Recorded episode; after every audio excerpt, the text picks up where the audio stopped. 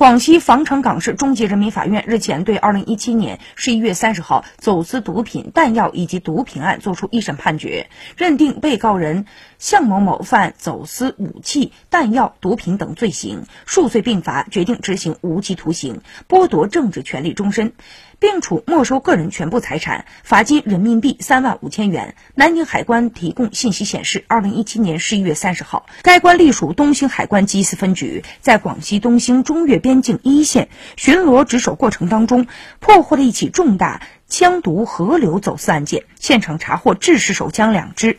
手枪子弹四十发，枪管消音器两根，毒品一千一百九十四点四克。这是南宁海关首次查获枪毒河流走私案件。